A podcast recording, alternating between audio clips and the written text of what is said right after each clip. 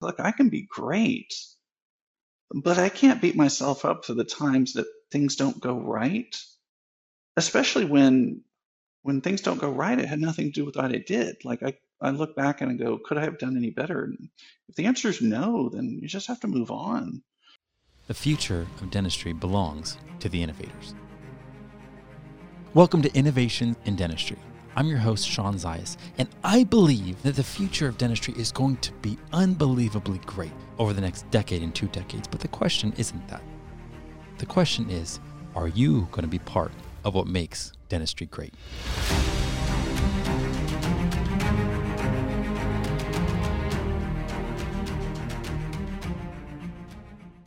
Today, I am with the one and only Dr. Travis Campbell and I met him, let me think now, actually like two years ago, right? In April of 21 at Smiles at Sea.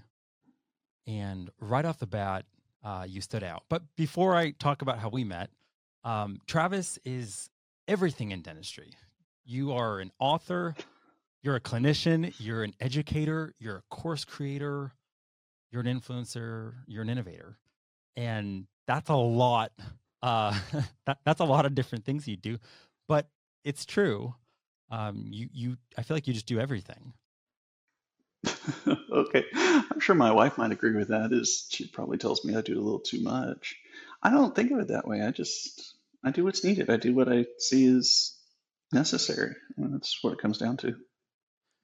So right when I met you, that's kind of what stood out to me is that you had this powerful presence, um, like a really quiet confidence. But at the same exact time, I could tell you really were like original. Um, you you you had tuned into like who you were, and you just walked in that. And I say that because a lot of times there's these types, um, you know, people that we look up to, heroes, and you almost feel like in order to be a speaker or in order to be successful in dentistry, you have to be this type. And I saw you there at Smiles at Sea, wearing your backpack most of the time. and you were just you. And mm-hmm. yet it was more than enough. I mean, you command respect.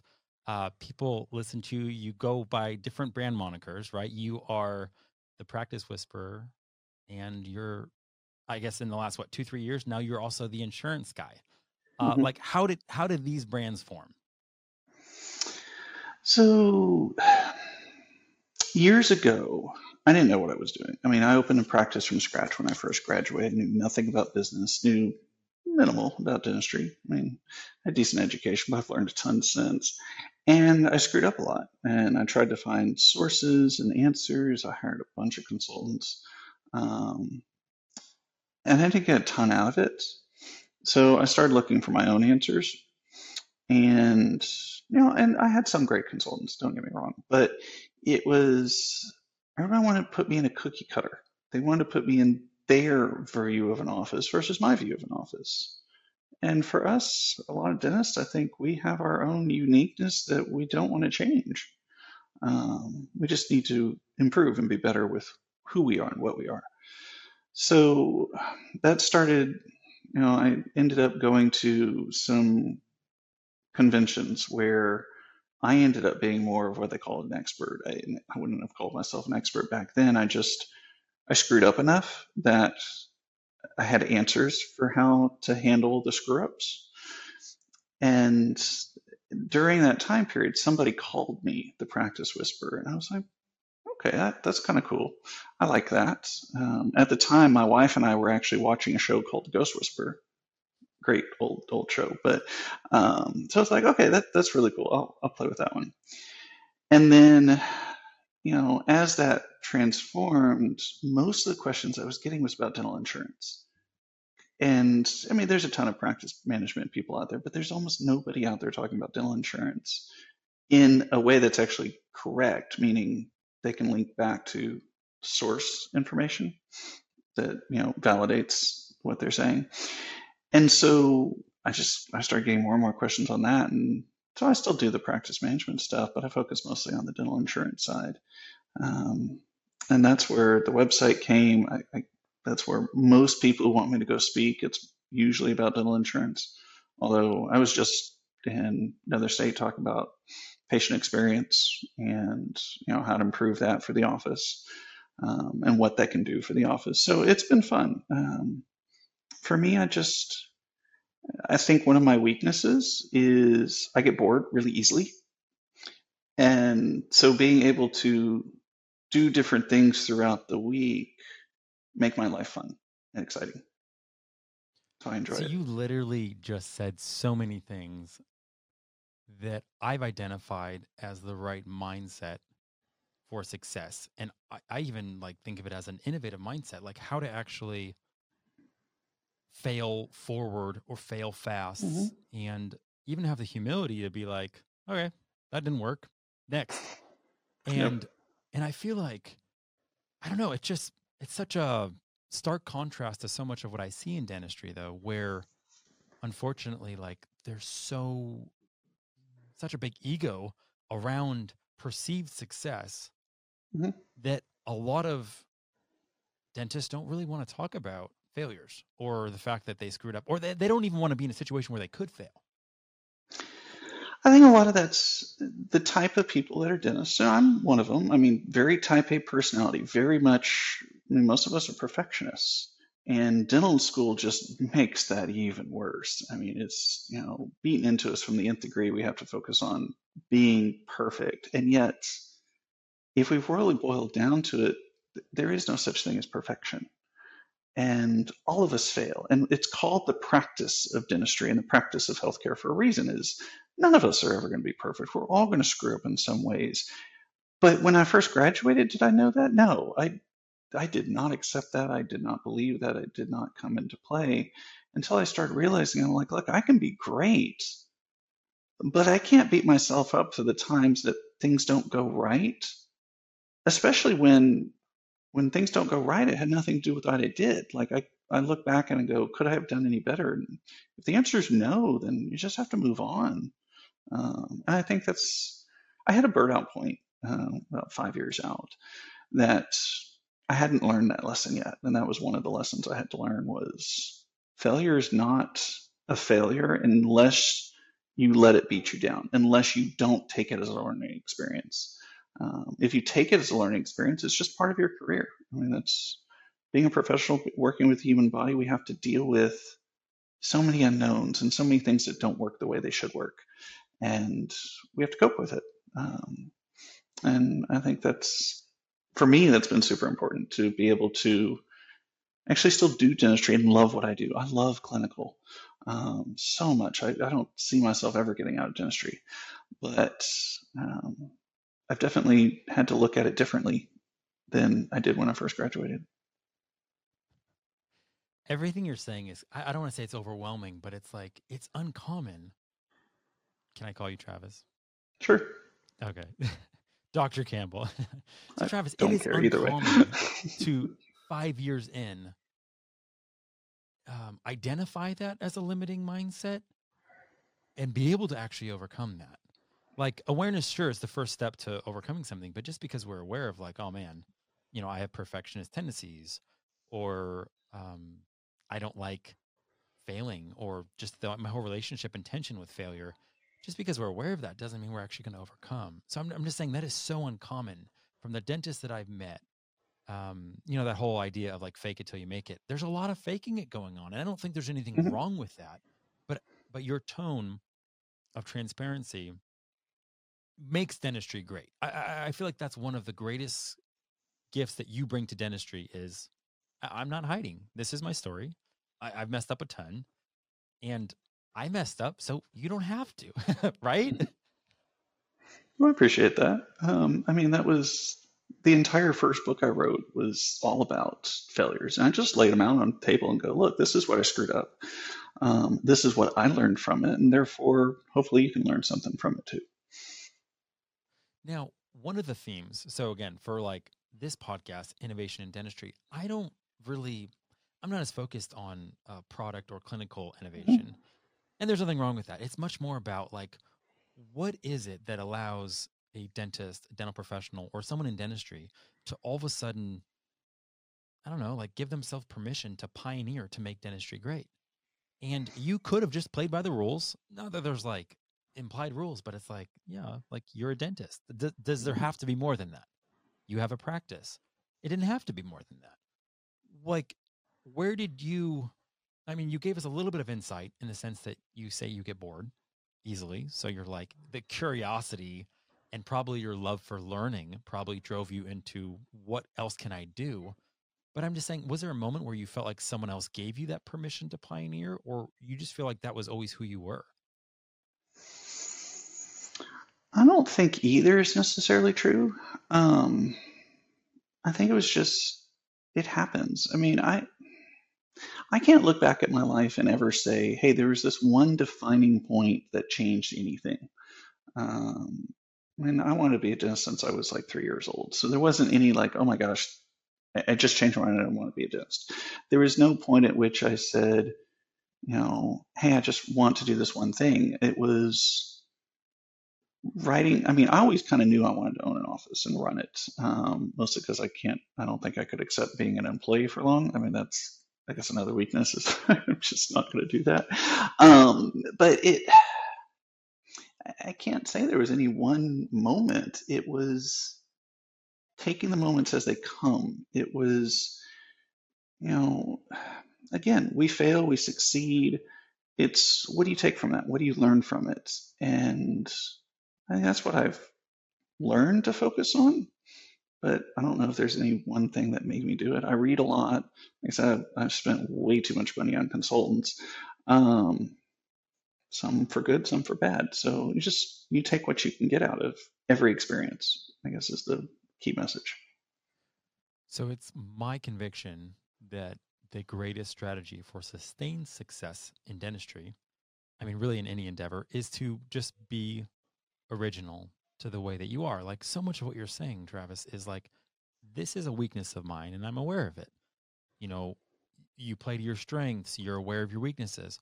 But like in this journey of yours, kind of, um, I, I don't know, I'm just guessing, was it 2009 that you graduated dental school? Mm-hmm. Yep. So I'm guessing you didn't graduate and all of a sudden go, hey, I'm I'm just me, and that's the best recipe for me to succeed in dentistry. No. Um, I don't need to. I don't need to look or model. You know, because in the beginning stages of success, we model, right? As kids, Mm-hmm. we model our parents. We we model, you know, those kids that are a little older than us that got the girl that we wanted, and we go, oh, they look cool. They did this. We we do that often, but at some point, it transitions to, for for true fulfillment, I need to own who I am. Like, what was that journey for you? Again, I don't know if I can point to a specific. I will say, like, I mean, I started practice from scratch day one upon graduation. Uh, now, it didn't get built for you know nine months, but it was there day one. So I associated for a bit, learned some stuff working for someone else about things I wanted to do, things I didn't want to do. Um, I mean, I had a big failure point. I got you know, I had a situation a year after I graduated that ended up in a lawsuit. Now, the lawsuit was three years later, and that's just how long it took. But that was a harsh moment. I would say if I have a worst part of my life and my career, that would be it easily. Um, but it just, you know, I, it beat me down for a while, and I just had to learn from it and move on. Um, Okay, okay. so So before we move on, before we move on, uh, this is exactly what I say to people is that in moments where you I don't know, like people don't want that to be part of their story. No one says, "Hey, let me mhm, become a dentist, get into a lawsuit early on and I don't know, have it have it affect my identity, have it affect my mhm, confidence, have it affect um all these areas of my life." Like no one says, "Yes, please send that my way." But it happened mhm. and I always believe that these moments can be moments where it's like a catalyst where you can actually find gold that you otherwise wouldn't have been able to find. Mhm. So, other people have experienced hardships. There's a reason why suicide rates are high in dentistry. The profession is difficult. You are here now. like Mhm. you're you're ascending the mountaintop in, in certain areas. You are the guy people look to. Like how did you get back up? Like how did you how did you not just survive that, but turn that into something where you could thrive? That's a great question. Um, I We should make a course on it whenever you figure it out. it was just realizing we are not perfect. We can never be perfect. Um, and just accepting the fact that failures happen. And I mean, having a good support system is great. Friends, family, my wife. Um, my kids kind of came around after things started working out. So that's, but kids are great. Um, it's just having people to talk to. I mean, when I first graduated, social media really wasn't much of anything, um, definitely not in dentistry. And I was on Dentaltown. Um, and I really, back then, I just read a lot. I didn't really post much. Um, but then I started posting answers once I had them, you know, and a lot of what I learned was either through what I learned from others or what I learned from my own mistakes. But the, the, I guess the thing I've learned over the years is it's not a failure. It's not a something that's a negative if you can turn it into a positive. Meaning, yes, I got sued. Um, I lost. What do you learn from that? You can you can either learn you know to be negative about it. You can learn that it stinks to be a dentist because we're you know we've got high risk stuff to deal with. You can learn you know to take it in a negative light, or you can take and go you know how did we get here in the first place? How do we avoid getting here again? Um, learning how to talk to patients better, learning how to actually take x-rays that we should take, which was really the, the main fault of the problem, um, instead of letting patients dictate care. Um, you know, and just being able to talk to people and learn that it's not about the dentistry. The fun little thing you learn around the bend is people don't sue people they like people sue people they don't like or when they're frustrated. So if you're always there to keep helping, I mean, I've had a lot of situations since then that could have potentially turned into a lawsuit, maybe, um, but didn't because I was just there for the patient, whatever it may be. You know, whether it's to talk to them or whether it's to calm them down or whether it's to provide the next option. Um, you know, just never giving up, I guess, is the thing. Um, like I said, it's just taking that mindset that you need to look at the positive aspects of life because it's you know if you look in the positive ways of life you're going to have a much better life if you look at the negative aspects of life that's where your life's going to go i mean yeah so so in 2009 you know you start you become a dentist I, i'm guessing you seem like you've always been a man that's had like a vision but could you have pictured back then. this? Okay, so so 14 years later, here you are, you're speaking nationwide. You have this textbook that sold out about that's like the Bible on dental insurance. Um, you're in demand in so many different ways.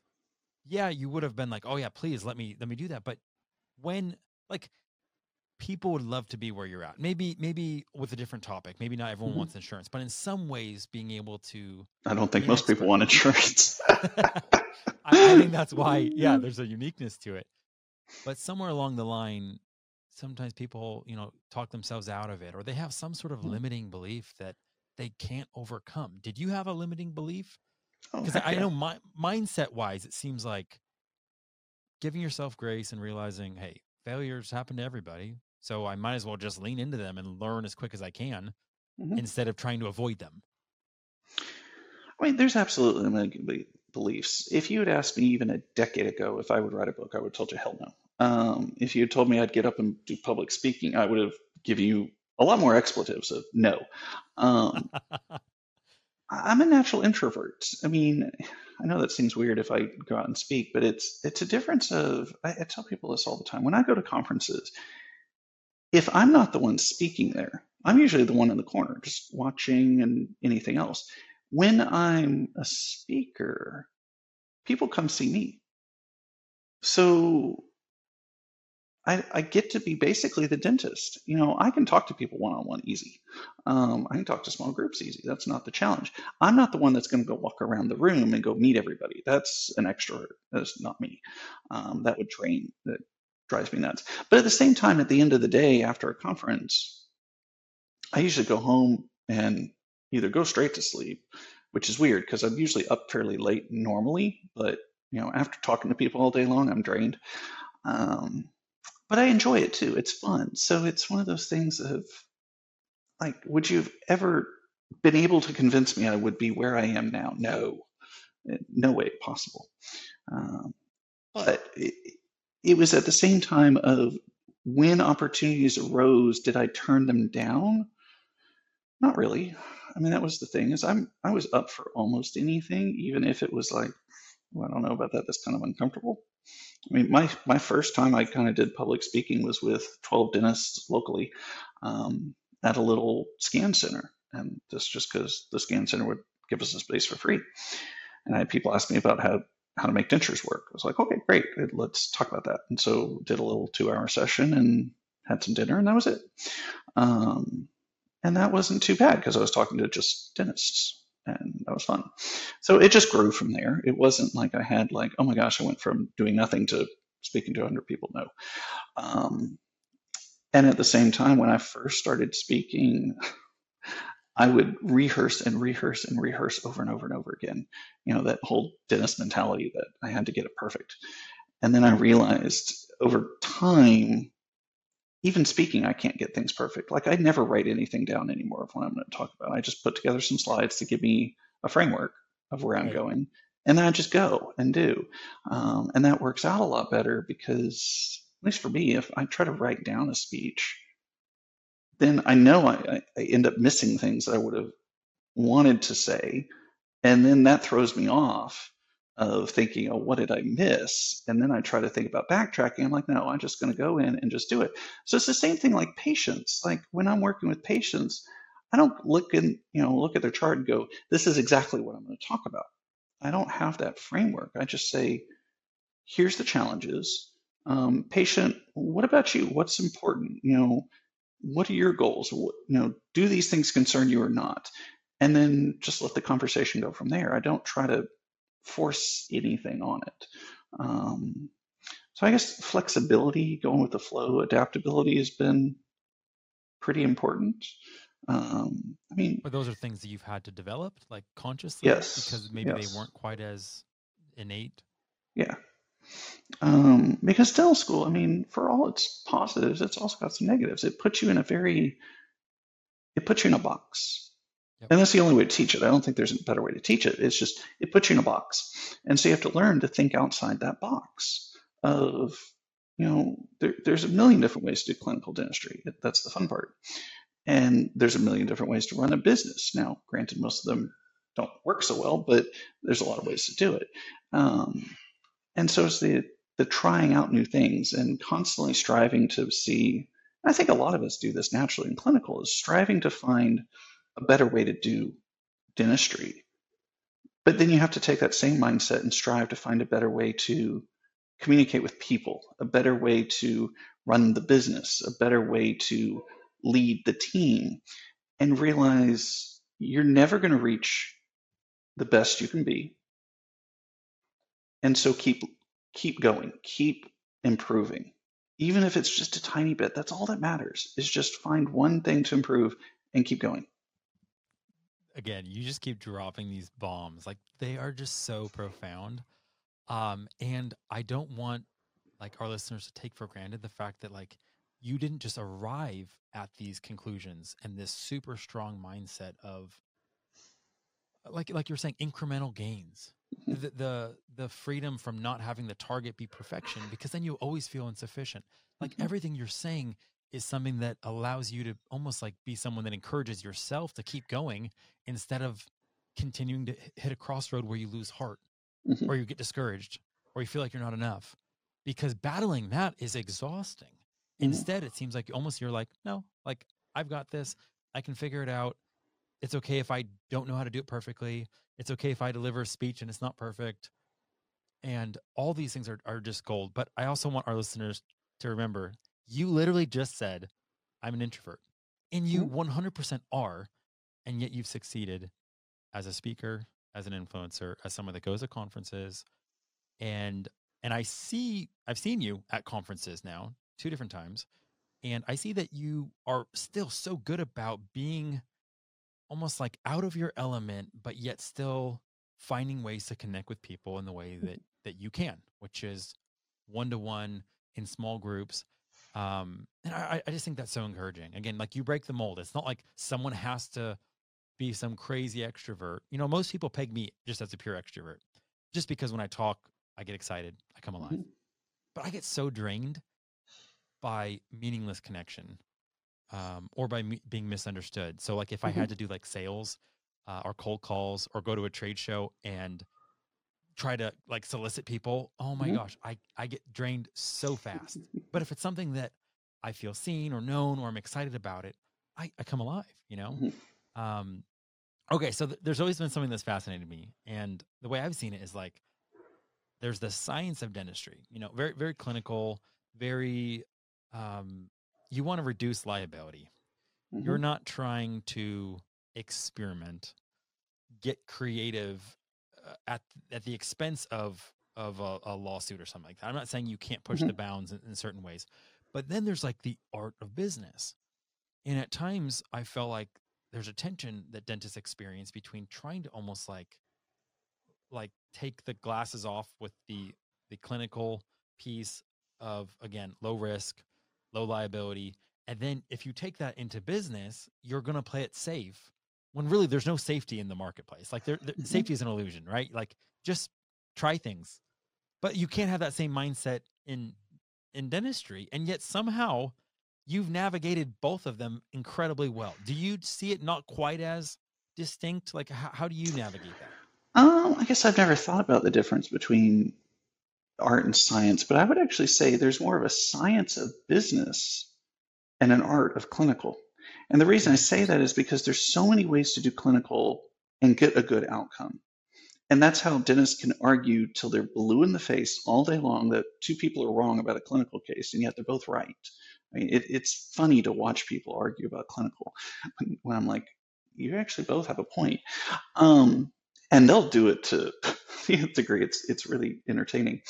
But with business, most business principles are fairly solid. Like what works in one business works in all businesses. Now, the nuance may be a little bit different, but there's more of a science of running a business than there is a science of running a practice or, or running the clinical side of a practice because business never changes. The market is the same. The market is the market. People are people money is money.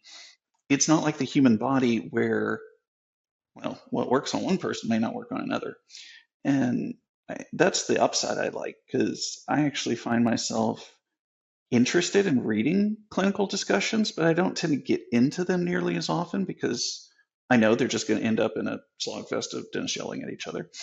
Um, versus business, it's there's not a lot of disagreements. It's what's your results? Well, that's an easy thing to show versus clinical, I guess, is harder to show, other than obviously people love pictures of before and after in dentistry and things like that. But it, there's lots of ways to do stuff. So I, I. I've always, I guess, like I said, I've never thought of that before, but I see the business side and the communication side and everything else actually being a lot more science based. If you look at science as a, there's a right and a wrong versus clinical, there's lots of rights. Now, there's some wrongs, but there's lots of rights. I think that's absolutely fascinating because I've been talking about this with um, Dr. House, who I podcast with, you know, on the Authentic Dentist, and I've never heard that perspective. So I think it'd be fun. Maybe someday we go live on Facebook and we just kind of uh, have some debate that gets a little bit dramatic because I I feel like the complete opposite still. Like it's crazy to me because I feel like the body might change with like micro evolutionary stuff, but it's like a tooth is a tooth is a tooth. Where I feel like the market's always changing because there's new cultural things that happen. There's new, you know, social media type things that change how people interact. Um, no, I, I don't want to get into that now, but I'm still fascinated because you actually backed up what you're saying, and I I can see it from that perspective. Um, now, the one thing that I that I would highlight is like the relationship with failure. I feel like as a mm-hmm. clinician, you can't say, I'm just going to embrace risk and embrace failing because failing feels like liability, seems mm-hmm. like lawsuit. Where in business, it's like, I feel like that's when it comes to the relationship to failure, you almost have to be like, no, no, don't play it safe. Just just try something. Like if you bomb a marketing campaign, you learn something. But I agree with that. Bomb, Absolutely. You know, you can't bomb something in someone's mouth, or you shouldn't. you shouldn't be that careless.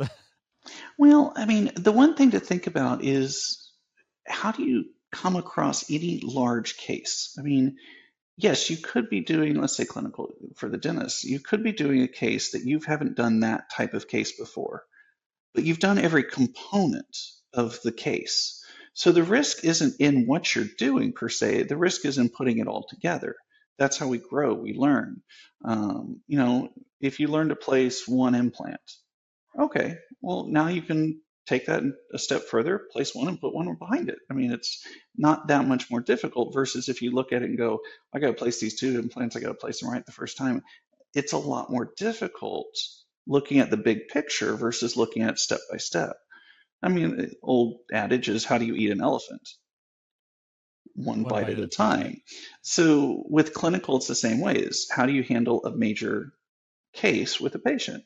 One treatment step at a time? How do you handle a business one improvement at a time? Um, I, talk to people that go to conferences all the time now when I'm hosting them, and near the end, a lot of times what I'm focusing on is how to handle implementation. Because I've been to conferences before where I wrote down a ton of stuff, and then hmm, magically two months later, nothing's changed. And it's because I didn't write it down, but more importantly, it's I didn't come up with a plan. I tried to say, hey, let's change all of this, and that doesn't work. Versus, okay, here's the, let's say, eight steps I want to change. Let's pick one a month and make sure each step actually changes, is integrated into the culture of the practice, that people stop thinking about it before you move on to the next one. But then things stick around, things stay, things are consistent, um, and you grow faster taking it one step at a time than trying to jump hurdles in my opinion. So I, I almost feel like I have to stop you because if you share too much more practical things, we're gonna have to charge people to listen to this because this is now becoming free consulting. like, because uh, that is damn good advice, Travis. So many dentists go to trade shows and they get all excited, but when it comes down to I'm back in my practice, what am I going to implement? How am I going to break it down? I mean that that's the story I heard all the time. Mm-hmm. The dentist came back. The team knows they are going to be excited for a few weeks about something that they want us to do. And if we just kind of nod and say, yeah, we know it's going to blow over. Yep. And four or five weeks later, we're just going to go back to business as usual. And it was a great attempt for that dentist to try to lead and initiate change. But when it comes down to it, change management is challenging. It's a mm-hmm. whole nother expertise that you wouldn't learn in dentistry. Yep. But so much of what you've learned, you haven't learned in dentistry because I feel like you're just committed to being a lifelong learner. So let me tee you up for something here. Um, as someone that is making dentistry great, um, leading on the forefront, when it comes to the next three years, five years, 10 years of dentistry, um, I'm just curious about the vision you see. Again, whether whether it's something on the clinical side, whether it's something on the insurance side, um, or when it's something that just comes to innovation and where you see the industry going. What are what are your thoughts on that? Um, recent or fairly soon, um, AI is going to become huge in lots of different ways, but you know, to become huge. 3D printing is going to become a much bigger thing, and I'm not a 3D printer yet, but I can see it coming. Um, from a long-term point of view, from a business side, I actually see that single doctor offices are going to become very small part of the market. It's either going to be group individual practice, private practice, or DSO. I mean, that's pretty much the two options I see happening only because of economies of scale, um, ability to keep costs low works better in groups than it does in singles, even if you're talking about groups that are independently owned. Because um, right. there's lots of membership groups and buying clubs and things like that now. Well, that's part of the the transition. And then, interesting part, I'd say maybe within a decade or so, I would not be shocked if dental insurance got absorbed by medical. So. Interesting. So, so not as much, or no divide at all, because right now medical's huge. Mm-hmm. Um, and dental's like the stepchild. Yeah. So you're feeling like there's going to be possibly some sort of unification of that in the future. Mm-hmm. Mostly because dental insurance right now is often sold as a add-on or even a giveaway in order to get the medical sold. Yeah, no, I, I, I hear you on that. Okay, so I have one question uh, for you in close, but before we go there, I want to know is there anything you want to share just that you want to bring attention to that's either like a passion project of yours right now, uh, an upcoming event, or just something that you'd want eyeballs on? Um, it, you know, I could talk about stuff I do, but people should focus on what is going to drive them. And so if it's something in your office that is not working, fix it, find a solution. Um, whether it's you know you're not getting enough new patients there's solutions for that whether it's your treatment acceptance is low well there's solutions for that first solution is actually look at your treatment acceptance number i talked to somebody earlier today i was coaching and he thought his treatment acceptance was a lot higher until he actually put numbers to it and he started watching it he's like he actually did really well one month. He was like 60%. And then a couple other months, he was like 30%. He's like, oh my gosh, it's a lot lower than I thought. I was like, yeah, so let's talk about how you fix that. And we spent two hours and he's like, oh my God, that's amazing. So it's, it's find the solution you're looking for. Um, you know, I've got insurance solutions on my website. I've got, you know, the practice management solutions with our conferences. But there's also lots of other solutions out there. So whether people come to me or not isn't important. I think the important part is that people look for what they can improve. Basically, what is not going perfect. And assuming that you're never going to get perfect, you can just reach for it and then find what's going to get you that next step of the way. That's what to focus on, in my opinion. Okay, so this is uh, a question. Hopefully, it takes you by surprise, but if not, that's okay. So you today um, meet Travis Campbell of 2009. He just graduated, and you have some parting sentiment, some sentence, paragraph, minute, whatever. What is it you would say to him, knowing what you know now? I know you're signed up for that Invisalign course and you love clinical, and you're going to go sign up for a bunch of clinical stuff too because it's fun and exciting. Don't go focus on how to talk to people, how to be a leader, how to communicate with patients. That is what's going to change your career. Then focus on the clinical. But don't focus on the shiny clinical objects first. Focus on the talking to other human beings. Focus on how to work with a team. Focus on how to talk to patients, how to understand what they want so that we can provide it for them. And then go add clinical later because I have taken so many clinical courses that gave me zero benefit in the long run because I wasn't ready to get patients to accept getting that treatment done. Wow, that was incredibly uh, concise and like, yeah, you just you just hit that straight on. Okay, so someone wants to follow you, they want to connect with you, maybe they want to hire you to be a consultant, um, or they want to be part of your tribe. Where do they go? Um, dentalinsuranceguycom practicewhisperer.com. I'm on Facebook a ton. Um, Dental Insurance Guy has an Instagram page that's fairly active. So there's lots of ways to find me. Awesome. Hey, Dr. Travis Campbell, thank you so much for your time. I totally appreciate it.